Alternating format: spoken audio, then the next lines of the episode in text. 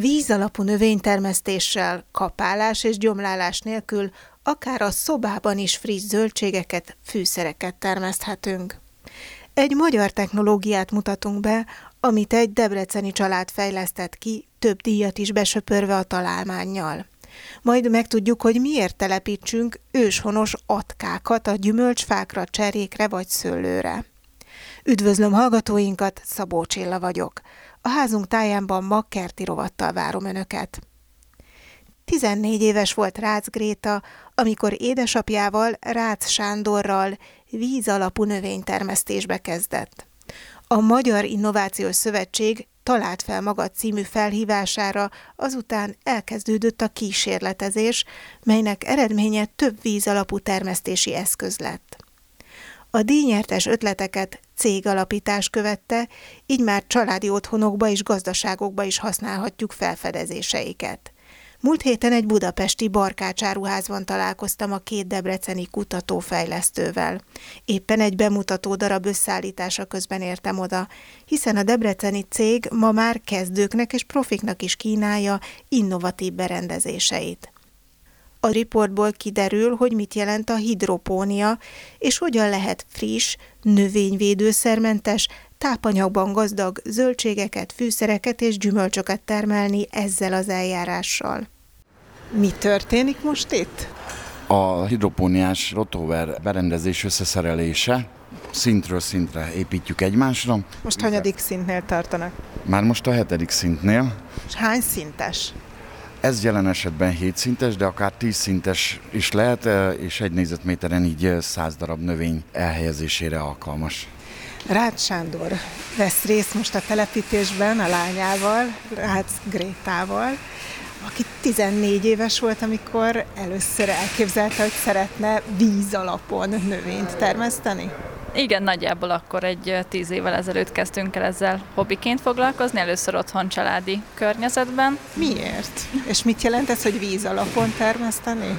Szerettünk volna otthon konyhakártban növényeket termeszteni, viszont nem volt megfelelő ahhoz a körülmények, tehát homoktalaj volt, nem tudtunk gyomlálni, kapálni, folyamatosan öntözni kellett, és, és en helyet kerestünk igazából egy alternatív megoldást, és így találtunk rá az akvaponikus és a hidroponikus növénytermesztésre, amiknek a fő lényeg az az, hogy talaj nélkül vízhez adunk hozzá vagy tápanyagot a hidropónia esetében, vagy az akvapónia esetében pedig halak vannak egy tóba, és a halaknak az ürüléke adja a tápanyagot, amivel utána ezzel a vízzel öntözzük a növényeket. Most elkezdett itt csobogni a víz, gondolom van egy ilyen motor, ami egy mit működtet?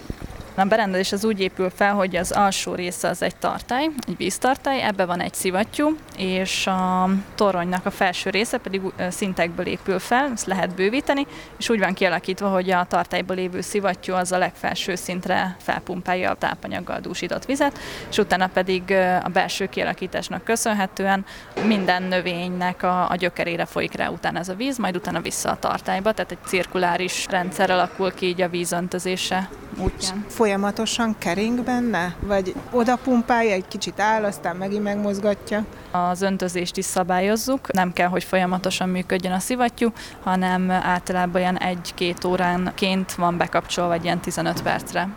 Ugye ez egy kör alaprajzú torony az aljában, tehát egy kis medenceszerű van, a fölött pedig cikkekből áll össze ez a műanyag kis rekeszekből összerakható torony. Ugye mindegyik növénynek van egy ilyen kis rekesze, és akkor összesen hány ilyen rekesz van? Egy szinten tíz növényhely vagy ilyen rekesz található, és ezekre, hogy építjük fel a tornyot, vagy a szinteket, egy ilyen 18 fokkal vannak egymáshoz eltolva, tehát egy ilyen cikcak alakba találhatóak a növényhelyek, és akkor ezáltal egy-egy növénynek van egy ilyen 20-25 centiszer 25 centis helye, ahol mondjuk akár egy fejsaláta is szépen meg tud nőni. És amit mi látunk kívülről, hogyha az összerakott tornyot nézzük, hogy ilyen kis csőformájú lukak látszanak, ebből bújhatnak ki a növények. Most mit tett Sándor a tetejére? Két valamit tett a tetejére az egész toronynak. a tápoldatos víz bealgásodik, hogyha fényt kap a víz, és ez dugulást okozhat, meg a tápanyagot elhasználják a növények elől az algák. Egy toronytetőt helyezünk el, erre azért van szükség, hogy így nem az algák fogják a tápanyagot elhasználni, hanem a fogyasztásra alkalmas növények az sem mindegy, hogy mi van ebben a vízben. Hát ez is hozzá tartozik az egész találmányhoz, hogy mi kering ebben a vízben, vagy ezek olyan anyagok, amiket egyébként is lehet kapni. Más cégek által kifejlesztett és értékesített gyártott tápanyagot, tápoldatot adunk a vízhez. Ezt mondhatjuk műtrágyának is, hiszen nitrogén, foszfát, kálium és egyéb mikro-makroelevek ásványi anyagok vannak benne. Viszont már az elején figyeltünk arra, hogy olyan tápanyagkészítményt válasszunk, ami szerves úton van előállítva, tehát itt is a fenntarthatóság és az, hogy minőségi tápanyag kerüljön bele a vízbe, ez is szempont volt. Hogyha valaki azt hallja, hogy műtrágya, akkor megijed általában. Azt gondolják, hogy ez valami rosszat jelent, ez valami olyan műanyag, ami utána mondjuk nem jó, hogyha a mi szervezetünkbe jut. Hogyha a földben termelünk, akkor is vagy mondjuk szarvasmarha, tehéntrágyát és hasonlóakat használnak a talajnak a javításához, vagy szintén műtrágyát, Úgyhogy ettől nem kell egyébként megijedni, tehát természetes elemek vannak benne, ami a természetben is előfordul, és kimondottan, amit mi szoktunk ajánlani tápolatkészítmény, az pedig úgy állítják elő, hogy növényeket, szerves anyagokat fermentálnak, és a fermentléből kiszűrik, kiszedik azokat a növények számára szükséges anyagokat, amit utána becsomagolnak külön egy, egy új készítménybe. Na most ott tartunk, hogy ugye kész van ez a torony, és most az édesapja különböző növényeket dug be ezeken a lyukakon. De ezen nincs föld, ugye, ezen a kis gyökérzeten, vagy már nem is annyira kicsi gyökérzeten, amit elhelyez. Ugye szemben a szabadföldi termesztéssel itt kőzegyapot kockát használunk, erre vetjük el a magokat, és palántát tudunk nevelni ezeken, majd itt jelen esetben ez most egy ilyen kiállítási berendezés, és ide már a kész növényeket hozzuk el, és azok kerültek behelyezésre a berendezésbe. Az a kőzegyapot, amin egy növény kifejlődött, az egyszer használatos, vagy utána kiszedjük a növényt, és újra újabb magot tehetünk bele?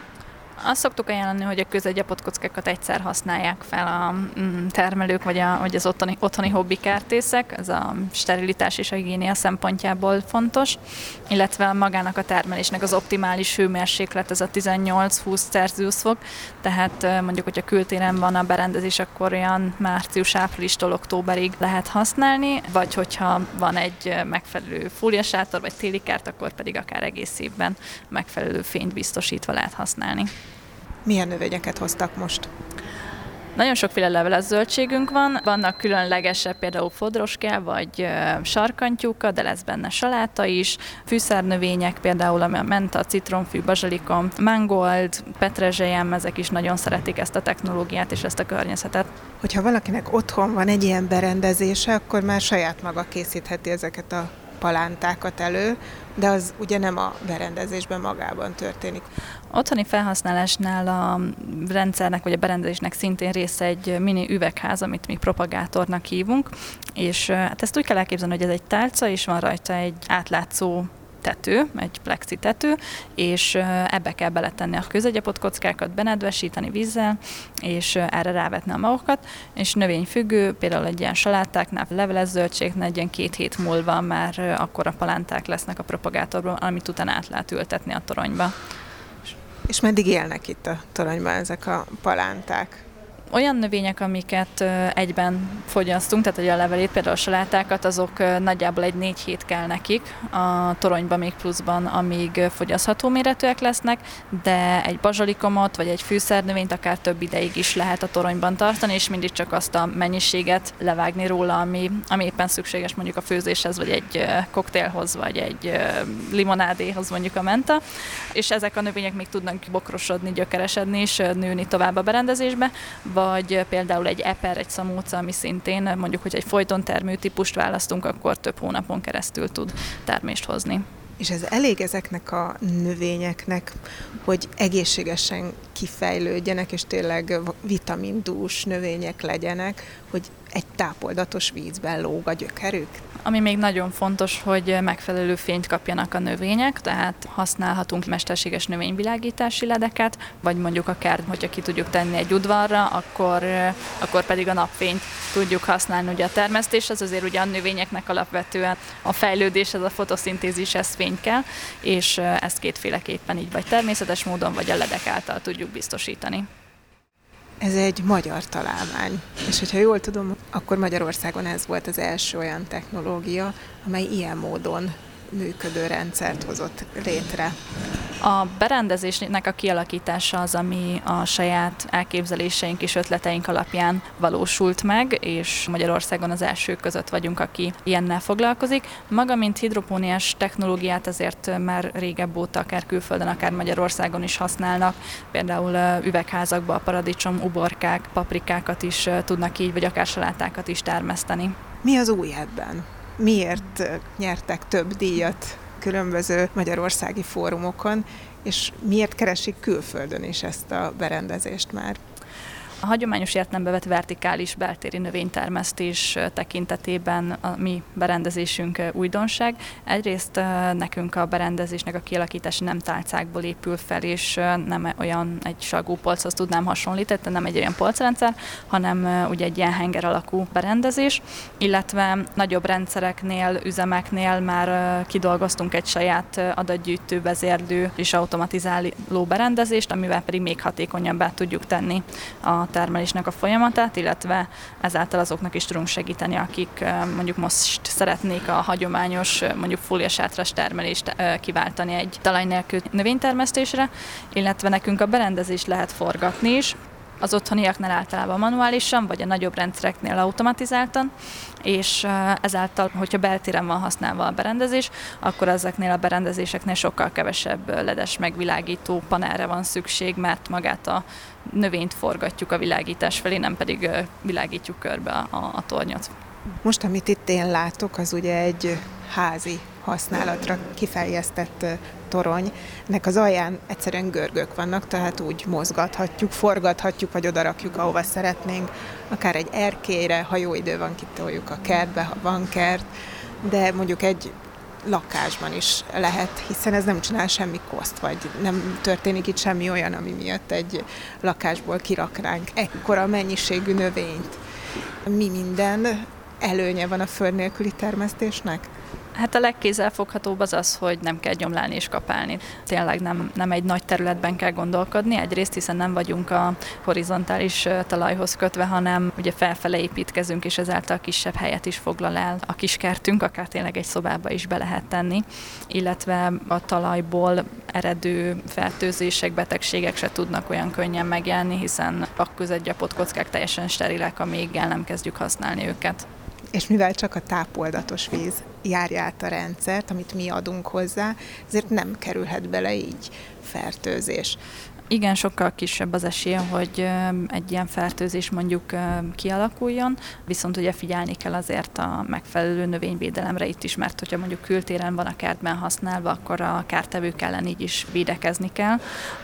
A közel 100%-os teljesen permetszermentes termelés akkor valósítható meg, hogyha zártan akár egy pincébe, egy konténerbe, valamennyire hermetikusan el van zárva a külvilágtól a termelés, akkor ott már szellőztetni kell, légcserét kell végezni, az, az már egy ipari kialakítás. Uh-huh. Hiszen, hogyha mondjuk én kirakom ezt a kertbe, vagy akár a teraszomon, akkor a szél azért odaviheti a kártevők.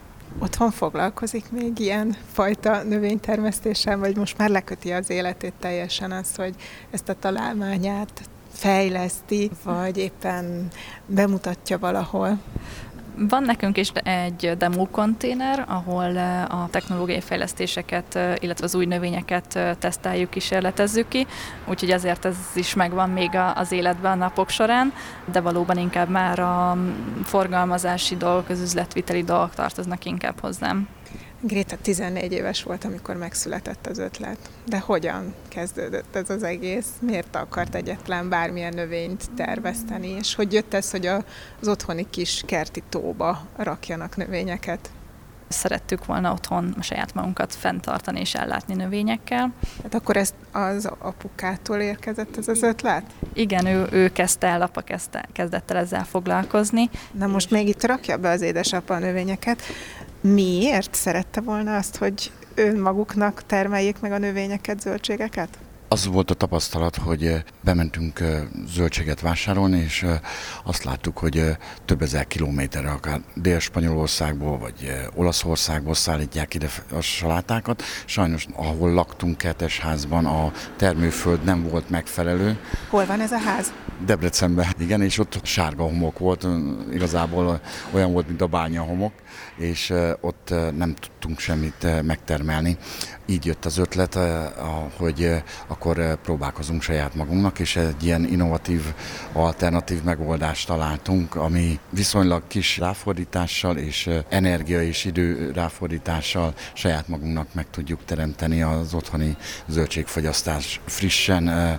Azt tudni kell, hogyha egy zöldséget vagy egy növényt leválasztunk a gyökérzettől, akkor az egy pár órán belül a tápanyagát elveszti, a belső tápanyag értékét, így pedig frissen leszedve a, a növényt sokkal jobb a beltartalma is, a, a, a vitamintartalma és az egyéb beltartalma a növénynek. Sándor mivel foglalkozik? Szakember ebben, hogy ilyen mélyen belásta magát, és megtalálta, hogy mi az a megoldás, amit még homok ellenére is meg tudnak otthon valósítani? Hát én műszaki ember vagyok. Ez a fejlesztésnél jól jött. Igen, így van, így van. Ez gyakorlat alapján, nem is a szüleim, nagyszüleim mindig is kertészkedtek, hobbi kertészkedtek otthon, én is sokat segítettem nekik, a gyerekek is sokat segítettek, és azt láttuk, hogy sokkal jobb, meg ízletesebb, meg úgy gondoljuk, hogy így nagyobb értéke van annak a növénynek, amit saját magunk megtermesztünk. Stresszoldásra akár tudom ajánlani, vagy, vagy hasznos időtöltésre, hogyha a gondolatokba el szeretne mélyülni, és én ajánlom mindenkinek, hogy napi 10 percet szálljon rá, és, és gondozza a saját növényeit hogy találta meg azt a módszert, ugye, amiből kiindult ez a találmány? Tehát ezt, hogy vízben, vagy akár tóban, halak között nevelni, erre, erre hogy lehet rá? Sok éjszakát töltöttem el videók nézegetésével, a világ más országaiba trendjét nézve, hogy merre halad a világ és azt, azt tapasztaltam, hogy máshol is van klímaválság, máshol is keresnek alternatív technológiákat, vagy használnak, és sok-sok tapasztalatot összegyűjtve elkezdtük a saját magunk rendszerét felépíteni, és próbáltuk mindegyik technológiából a legjobb dolgokat integrálni a saját berendezésünkbe. Természetesen nem ez az első berendezés, ami most itt van előttünk. Sok-sok prototípus készítettünk, és, és néztük, hogy itt folyik, ott nem jó, amadam kell még alakítani rajta, és 10-15 prototípus után jutottunk el iráig, de még nem merném letenni a voksot, hogy ez az utolsó. Mindig fejlesztjük a berendezést, mi is fejlődünk ezáltal és egyre, egyre jobb lesz a technológia. Úgy látjuk, hogy lassan az űrben is ezt fogják használni, bízunk benne. Jó, tehát akkor még egyszer mondjuk ki a két szót, amit a, a kulcs, mi ez, hidro, Hidropónia. Az mit jelent? A hidro az a víz, ugye? Igen. Úgy külön nem lehetne ezt külön bontani két szóra. Valójában ez a talaj nélkül növénytermesztést tudjuk egy, ebbe az egyik kategóriába belesorolni. Ez a tehát a hidropónia, amikor csak víz, talaj nélkül, és a másik, amit említett, hogy van ennek egy halas módja, az mi? Az akvapóniánál pedig szintén csak víz van, viszont ott nem egy kész tápolat készítményt adunk hozzá, és azzal öntözzük a növényeket, hanem a halaknak az ürüléke adja a, a szerves trágyát a növényeknek, a szerves trápanyagokat. De akkor önök ezzel kezdtek, ezzel a halas módszerrel, mert úgy tudom, hogy egy halas tóban, egy otthoni tóban indították el az egészet. Igen, először azzal kezdtünk el foglalkozni, de ahogy teszteltük a berendezést, teszteltük a technológiát, úgy láttuk, hogy az ügyfeleknek, a, a felhasználóknak nem feltétlenül van lehetősége arra, hogy mondjuk egy szobába egy egész akváriumot vagy halastavat betelepítsenek, és így találtunk rá a hidropóniára, amihez ugye sokkal kisebb befektetés kell, vagy helyszín igénye is kisebb ezáltal. Most akkor megkérem Grétát, hogy megint ő jöjjön ki a torony mögül. Cserélnek, mert most már dugdossák be ugye ebbe a toronyba a különböző salátákat, hogy megmutassák az érdeklődőknek, hogy mi mindent lehet itt termeszteni. Tehát 14 éves volt, amikor ez a történet elkezdődött. Gondolom ez befolyásolta, hogy utána milyen pályára lépett. Én orvosnak készültem nagyon sokáig, oda is jelentkeztem egyetemre, de végül azok a terveim nem valósultak meg, és a biológia szakot választottam egyetemen, úgyhogy biológusként végeztem, és az egyetemnek az utolsó éveiben pedig már, már a vállalkozás is megvolt, tehát egyszerre jártam egyetemre, és kezdtük el a vállalkozást beindítani. Most ez a torony, ugye egy hétszintes torony, ez egy kicsit alacsonyabb, mint én vagyok, tehát olyan 150 Ottan körül ilyen 145-155 centi körül van, igen. Magas lehet. Egy ekkora toronyba milyen mennyiséget lehet termeszteni. Tehát végeztek esetleg olyan számítást, hogy mit tudom, mondjuk egy négy fős családnak a zöldségeit, gyümölcseit, azt meg lehet egy ekkora toronyban termelni? Bőven, tehát ugye egy ilyen hétszintes toronynál 70 darab növényhely van, és egyébként általában úgy szoktuk javasolni vagy ajánlani, hogy a növényeknek a termési ciklusást is egy kicsit tolják el, tehát hogy ne egyszerre mind a 70 darab növény érjen be, és, és ne egyszerre kell 70 fejsalátát megenni, mert amúgy az még tényleg nagyon sok mennyiség. Úgyhogy szoktuk azt is javasolni, hogy otthoni felhasználók különféle növényeket is próbáljanak ki vegyesen a toronyban, és, és így tényleg legyenek benne egy kis fűszernövény, egy kis zöldség, egy kis saláta, és, és akkor sokkal színesebb a, a lehetőség, hogy miből lehet választani. De egyébként volt olyan ügyfelünk magánszemély, aki mondta, hogy ők minden nap fogyasztanak zöldséget, és ezért egy 10 szintes, 100 növényhelyes berendezést kértek, és ahogy beüzemelték rá, nagyjából egy év múlva pedig beszéltünk velük, és mondták, hogy annyi bazsalikomot termeltek, hogy a szomszédoknak is jut belőle, meg nekik is van egy ilyen jó két kiló lefagyasztva, úgyhogy tényleg, hogyha megfelelően van kezelve és, és gondozva, akkor, akkor brutál az a mennyiség, amit lehet vele termelni. Gondolom azért néha elfogy ez a tápanyag, ez a víz. Hogy működik, hogy cserélődik ez a víz? A berendezésekhez kétféle tartályt, két méretű tartályt alakítottunk vagy terveztünk, van egy kisebb 40 literes, meg egy nagyobb 90 literes. És a 40 literesnél ott azt szoktuk javasolni, hogy három naponta nézzék meg a vízszintet, és ott általában egy ilyen három naponta egy 10 litert vizet kell hozzápótolni.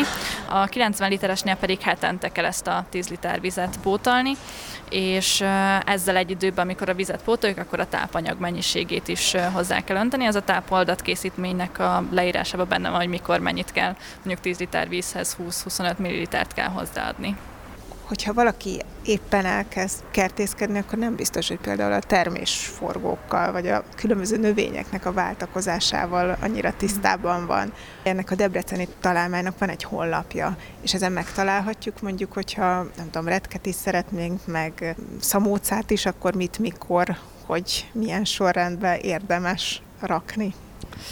Van egy növénylista, amit ajánlunk, hogy mi milyen növényeket próbáltunk már ki, és mik azok, amik jól tudnak működni ebben a rendszerben, vagy ebben a technológiában, és ott inkább ilyen általánosságban van leírva, hogy melyik növénynek milyen időközönként kell mondjuk cserélni, vagy, vagy mennyi a termés ideje. Egyébként van egy e-book is, amiben nagyon sok információ található. Mind a kezdeti beindítási részről, mind pedig, hogy utána milyen növényeket érdemes, vagy mondjuk honnan érdemes magot vásárolni, milyen magokat érdemes használni. Ehhez a technológiához nem mindenfajta növénymag alkalmas? Tehát mondjuk most gondolunk arra, hogy beszéltünk a szamócáról, hogy ezt lehet benne, de nem mindenféle szamócát? Itt is érdemes tényleg az ilyen termést hozó növényeknél például a szamócából a folyton termőt választani, vagy olyan fajtákat, amik folyamatosan teremnek, hiszen azt szeretnénk, hogy minél többször tudjunk mondjuk epret fogyasztani a toronyról, illetve vannak, mondjuk salátáknál. Mondjuk salátánál is van, vannak a lolorosszó, a lolobion, de ezek a fodros levelűek, vagy a fejes saláták, és itt is hát ki kellett tapasztalni, hogy melyik gyártónak a magja megfelelő hozzá, amit általánosságban el lehet mondani, hogy ne legyen csávázva valamilyen valamilyen vegyszerrel úgymond kezelve a mag, hiszen itt a víz az a közvetítő közeg, és hogyha valamilyen olyan szer van a magon már rajta, akkor az a többi növényt is meg tudja fertőzni esetleg. Olyan gyökeresek, mint például a répa, a retek, ezek a fajta növények termeszthetők ebben a rendszerben? Sajnos A berendezésnek a kialakítása miatt a gyökeres zöldségeket nem nagyon szoktuk ajánlani, mert nem tud annyira nagyon megnőni a gyökere, mint ahogy elvárnánk tőlük, így inkább leginkább a leveles zöldségeket szoktuk ajánlani, viszont például a reteknek, akár a répának is mikrozöldeket lehet már készíteni, akár a toronyba is, vagy külön egy ilyen kis csiráztató tálcába, és akkor így akár, hát nem kimondottan a gyökerét, hanem az ugyanúgy a zöld levelét lehet fogyasztani, amit akár egy smoothie-ba, vagy salátákhoz hozzá lehet tenni, vagy mondjuk akár ehető virágokat is lehet így termelni. Ez a hidropóniás torony, ami előtt most állunk, már szinte teljesen zöld, már majdnem mindent bele tettek, amit bele lehet tenni. Az, hogy melyik növény melyik szintre kerül, annak van jelentősége? Tehát ugye különböző fajta növények különböző helyen szeretnek lenni? A berendezésen belül nincs megszabott helye a növényeknek. Általában így a leveles zöldségeket tudjuk vegyesen ültetni. Ugye az ilyen paradicsomnak, például a koktélparadicsomnak van egy kicsit nagyobb helye, azt inkább egyébként lentebb szoktuk ültetni, vagy szamóca, hogy le tudjon lógni a, termés, és ne érjenek össze egy idő után a növények. Mondjuk, hogyha egy paradicsomot ültetünk, azt lehet, hogy kötni vagy karózni kéne. Például itt, itt jön az, hogy a paradicsomból kimondottan olyan determinált növésű fajokat szoktunk ajánlani, például a Vilma paradicsomot, amit nem kell karózni vagy kötni, mert az ilyen 30-40 cm-re nő meg, és inkább bokrosodik. Valóban nem ilyen ököl méretű, nagyon nagy paradicsomok lesznek rajta, nem inkább kisebb ilyen bogyó termésűek, amit utána salátába vagy nyersen fel lehet fogyasztani. Most egyébként itt egy furás hangot hallunk, de az nem a torony összeállításához tartozik, hanem teljesen máshova, mert egy barkácsáruházban találkozunk találkoztunk most Budapesten, ahova bemutató tornyot építettek most. Hogyan tovább? Van cél még ezzel, vagy lehet még tovább javítani, vagy változtatni, vagy másként elkészíteni egy ilyen tornyot?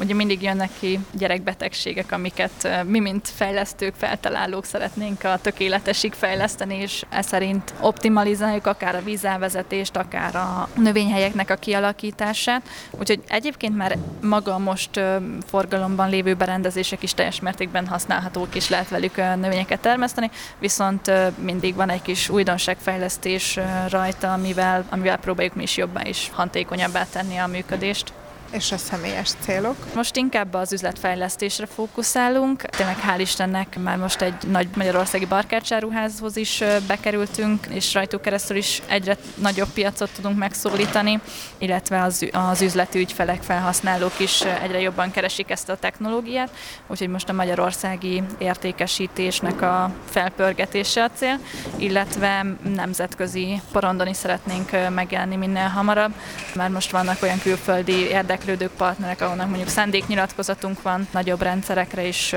reméljük, hogy az is a következő egy-két évben meg fog valósulni. Hogyha egy magyar feltaláló kitalál egy ilyen rendszert, ami mondjuk ugye ez műanyag részekből áll leginkább, akkor ez egy egyszerű dolog megtalálni azt, hogy ki tud ilyet gyártani, és ki tud mondjuk akkor nagyobb mennyiségben, amikor önök jelzik, hogy most kell ennyi meg ennyi, annyit legyártani. Ha mondhatom, hogy egy kicsit ilyen lokálpatrióták vagyunk ilyen szempontból, tehát mindenképp szerettük volna, hogy Magyarországon legyenek gyártva azok az alkatrészek, amiket mi találtunk, és a saját fejlesztésünk. Tényleg olyan beszállítókat, gyártókat sikerült találni, akik elköteleződtek a projekt mellett, a cég mellett, és számukra is fontos, úgyhogy a gyártás is megoldott, és segítenek, támogatnak minket, hogyha holnapra tízezer darabot le kell gyártani, akkor az is meg tudjuk oldani. A legelsők között, akik ilyen tornyot, vagy valamelyik rendszerüket használták, vannak-e olyanok, akik még mindig azt használják, akiktől vannak visszajelzések, hogy nem tudom hány év után, és így úgy amúgy működik? Az egyik legelső rendszer az Debrecenben egy prémum kategóriás étterembe került egyébként beüzemelésbe, ők segítettek még az első prototípusoknak a tesztelésében is, és náluk azóta is működik a rendszer, ők hát saját maguknak termelnek különféle növényeket, amit utána a konyhán fel tudnak használni, illetve amit még kiemelnék egy, egy másik, ők egy szervezet, akik az első nagyobb megrendelőink voltak, és ott egy konkrét nagy rendszert, konténert, tornyokat, világítást, vezérlés, mindent mi szállítottunk nekik. Ők is nagyon sokat segítettek a, a fejlesztés oldalából is visszajelzésekkel, Már most egy másfél-két éve üzemel náluk a rendszer. Mekkora a legnagyobb ilyen telep most, ahol ilyen tornyokkal termelnek? Ez, ez a telep egy 7 konténerből álló 30 tornyos rendszer. Ez közel egy ilyen 100 négyzetméter alatt területű, és 4200 darab növényt tudnak egyszerre megtermelni. A hidropóniás növénytermesztésről és saját fejlesztésű eszközükről Rácz Grétát és Rácz Sándort hallották. A debreceni családi vállalkozásban született, innovációs díjnyertes hidropóniás tornyokban környezetbarát módon termelhető növényekről, a termesztési módról és a találmány történetéről is kérdeztem őket. Továbbra is a Magyar Katolikus Rádiót és benne a házunk táján hallják. A folytatásban a biológiai gazdálkodás lényegéről, a biológiai növényvédelemről ad ízelítőt Székely Gyöngyvér. A biokertészet az egy külön műfaj. Ugye én a az agráriumból indultam három diplomás agrármérnökként, úgyhogy engem a saját kollégáim néznek bolondnak már tizenvalahány éve, mióta ezzel foglalkozom. De a biotermesztés akkor is, ha kicsiben történik, akkor is, ha nagyban. Ez nem egy vudu, ez nem egy szekta, ez egy világszinten egyre fejlődő dolog, amelyet a biológiai növényvédelemen keresztül lehet megközelíteni, és az egész világban ez hihetetlen módon fejlődik, csak itt Magyarországon tekintenek rá egy ilyen mostoha gyerekként. Lehet ilyen fajta biológiai szemlélettel egy kiskertben védekezni? Ezt a kiskertet sok másik kiskert veszi körbe, amelyben valószínűleg, vagy lehet, hogy nem biológiai szemlélettel védekeznek. Ez nem zavarja a mi kertünknek a biológiáját?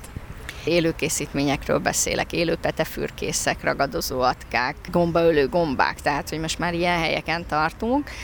Ezeknek a hatásfoka most már eléri, néha meg is haladja a kémiai növényvédelmét. Ez olyannyira így van, hogy most már nyitnak felé a vegyszeres gazdaboltosok is érdeklődnek ebbe az irányba, hogyha egy kis kertben vegyszeres védelemmel meg tudjuk védeni a dolgokat, akkor meg tudjuk biológiával is.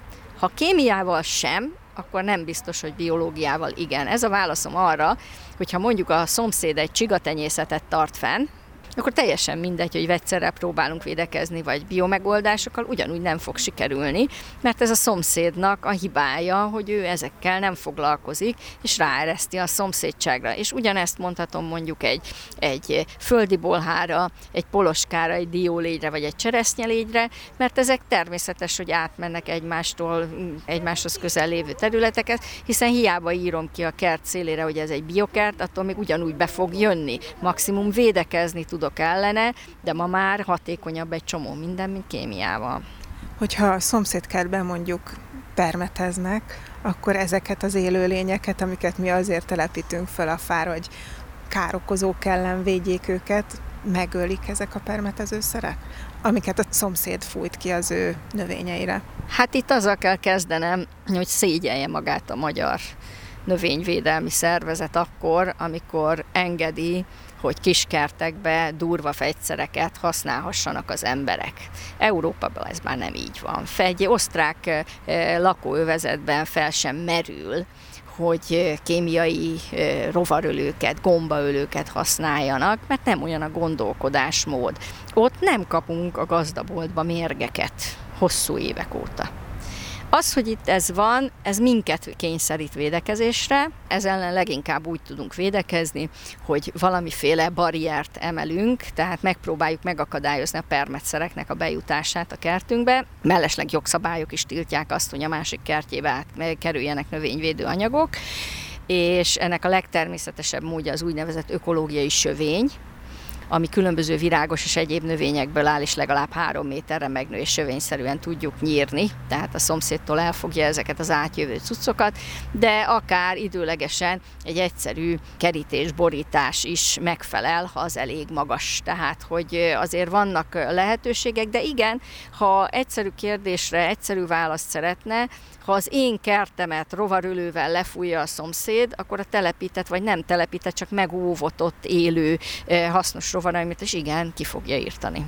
Ugye februárban beszélgetünk, és mindenhol tavasz van tulajdonképpen, elindult a növényeknek a rügy fakadása, van, ahol már a virágok kipattantak, és most nem csak a hóvirágra, meg a téli jázmira gondolok, de lehet, hogy még lesz fagy is. Mit csináljunk most? Mi az, ami a legfontosabb a növényeink védelme érdekében? Hát ugye én elsősorban ehető növényekkel, tehát gyümölcsökkel, zöldségekkel foglalkozom, elsősorban ezeknek a problémái érdekelnek, de azt látni kell, hogy az éghajlatváltozás Magyarországon elsőként abban látható, hogy eltolódtak az évszakok. Ez ellen egy zöldség növény kitűnően tud védekezni, mert mondjuk kipusztítjuk, és akkor ültetünk másikat legrosszabb esetben. Viszont a gyümölcsfák és egyéb fászáruak, amik évente egyszer hoznak termést, ezek nagy bajban vannak ugyanis hogyha pont akkor jön be egy fagyhullám, és mondom, egy hónappal el van tolódva az egész, tehát a komoly fagyhullámok bejutása az országba is egy hónappal később is várható, ezért itt amit virágzásba elkap, az nagyjából annyi, tehát a komoly fagyokról beszélek, mínusz öt és alatta. Most már vannak olyan fejlesztések, biológiai fejlesztések, amelyekben olyan anyagokat, mint mondjuk borostyánkősavat, használunk arra, hogy a rügyekben fokozzuk a cukortermelést, hiszen a cukros víz később fagy meg, mint a rendes víz, és ezzel permetezve piros bimbós állapotban annyira meg tudjuk emelni a virágnak a cukorszintjét, hogy egy talajmenti fagyot, egy ilyen mínusz egy-kettőt ki tud bírni. Ennél nagyobbat az sem, de ez már egy kis lépés a fagykárok ellen azt azért látni kell, hogy tökéletes megoldás nem lesz, mert van az a határ, ameddig lehet küzdeni az éghajlatváltozás ellen, és van az, amikor nem lehet küzdeni. Csak azzal, hogy mondjuk megváltoztatjuk, hogy milyen növényeket telepítünk a kertünkbe. Igen, két irányba fejlesztünk. Az egyik irány az az, hogy próbálgatjuk már saját tesztüzembe, az osztrákoknak egy biodinamikus gazdaságával karöltve, stb. Próbálgatjuk azokat a növényeket, amik eddig itt még nem voltak jók, mert túl hideg volt nekik, de most már bírják, vagy lehet, hogy bírják. Ugye most már a citromot is csomóan vannak, akik kiültetik és csak bugyolálgatják eh, télen, mert úgy nagyjából meg tud maradni és ez egyre inkább ebbe az irányba tolódik. De én, mint, mint abszolút biós gondolkodású ember, én azt mondom, hogy ami még megmarad abból, ami itt eddig honos vagy adaptálódott volt, és szeretjük, és, és a, a kertkultúránk része, gondolok itt mondjuk a kajszira, vagy a ribizlire, amik már mind kifelé mennek itt a termesztésből láthatóan, ezeket nem előzzük, hát szeretgessük, örüljünk, amíg van. Tehát itt azért ez egy visszafordíthatatlan folyamat, és az, hogy, hogy én szeretgetem a kertembe, a mit tudom én, milyen ribizlit, berakom árnyékba, meg ezt csinálok, azt csinálok, ez lehet, hogy azt jelenti, hogy az én kertemben fog utoljára az unokám ilyet majd semegézni. Mikor kezdődik ez a fajta biológiai növényvédelem így az év során? Hát ez most kezdődik, tehát február közepén. Vannak olyan őshonos ragadozó atkák, amelyek a gyümölcsfákon tudnak elszaporodni, egyébként minden máson is, tehát egy leanderen vagy egy citruson is, de hát mi főként gyümölcsfákra használjuk bogyósokra, szőlőre, amelyeket most kell kihelyezni, mert most hibernált állapotban vannak még. Kihelyezzük a fákra, 10 fok fölött fölélednek, elszélednek a fának a különböző réseiben, felszaporodnak, és onnantól kezdve egy-egy ilyen fa, amit persze bióval védenek, tehát nem totális rovarölőszerekkel fújkálnak utána, ezen akár örök életre is ott maradnak, és például az atka kártétet százszázalékosan megszüntetik. Tehát ezek azok a jó segítőtársak, akiktől utána nem kell féltenünk a fát. Tehát, hogyha mondjuk megevet minden atkát, akkor nem fogja megtámadni a fát is. Nem, csak őshonos rovarokat használunk. Általánosságban biológiai növényvédelemben, amikor élőlényeket használunk, akkor ezt úgy kell elképzelni, hogy mindenhol, ha csak békén hagyjuk, tehát nem nyúlunk hozzá, akkor kialakul egy ökológiai egyensúly. Ennek lehet örülni, tapsikolni, hogy jaj, de jó ökológiai egyensúly van, de nem biztos, hogy olyan, ami nekünk tetszik. Lehet, hogy a poloska van túlsúlyban abban az adott ökológiai egyensúlyban. Tehát ezt az ingát, ami jelképezi ezt az ökológiai egyensúlyt, ezt lögdössük. És ezt mi úgy lögdössük, hogy nem úgy, hogy mindent megölünk különböző dolgokkal, hanem egy otthonos élőlény, például egy ilyen ragadozó atkát, nagy mennyiségben e, juttatunk ki, vagy egy petefürkészt, ami itt egyébként őshonos. Nagy mennyiségben juttatunk ki, mert akkor az, amit ő parazitál, vagy aminek a ragadozója, az teljes egészébe ott azon a területen elpusztítja, de utána visszaáll az ő normál populáció szintje, és visszaáll egy, egy ökológiai egyensúly, ahol semmi más baj nem történik hogyha ezeket az élőlényeket föltelepítjük egy növényre, akkor onnan a birtokba veszik az egész kertet is, vagy mennyit, hogy kell telepíteni belőlük? Hát ugye borzasztó sok ilyen élőlényt használunk, ha most konkrétan ezekről a ragadozó matkáinkról beszélünk, hát ezek a földön nem másznak, repülni nem repülnek, tehát azon maradnak, amire feltelepítjük, vagy ha összeérnek a növények, tehát lombról lombra átmegy, illetve húzalon is átgyalogol, tehát hogyha nekem van egy támrendszerem, mondjuk egy szőlő van rajta, egy, egy málna van rajta, akkor azon átgyalogol. Székely Gyöngyvér biológiai növényvédelmi szaktanácsadó a biológiai növényvédelem szemléletébe adott bepillantást.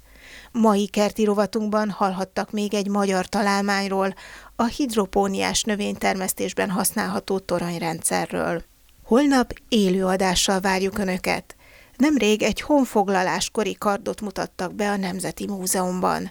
A lelet egyik alkotó eleme a Sejem úton juthatott a készítőhöz. Milyen ez a kard? Kinek készült? Milyen kapcsolatok fűzték a honfoglalókat a Sejem úthoz, és mi ennek a jelentősége? Ezeket a kérdéseket is felteszem Türk Attila régésznek, a Pázmány Péter Katolikus Egyetem oktatójának és Sudár Balázs történésznek. Tartsanak velünk holnap is a házunk tájában. Addig is búcsúzik a szerkesztőriporter Szabó Csilla.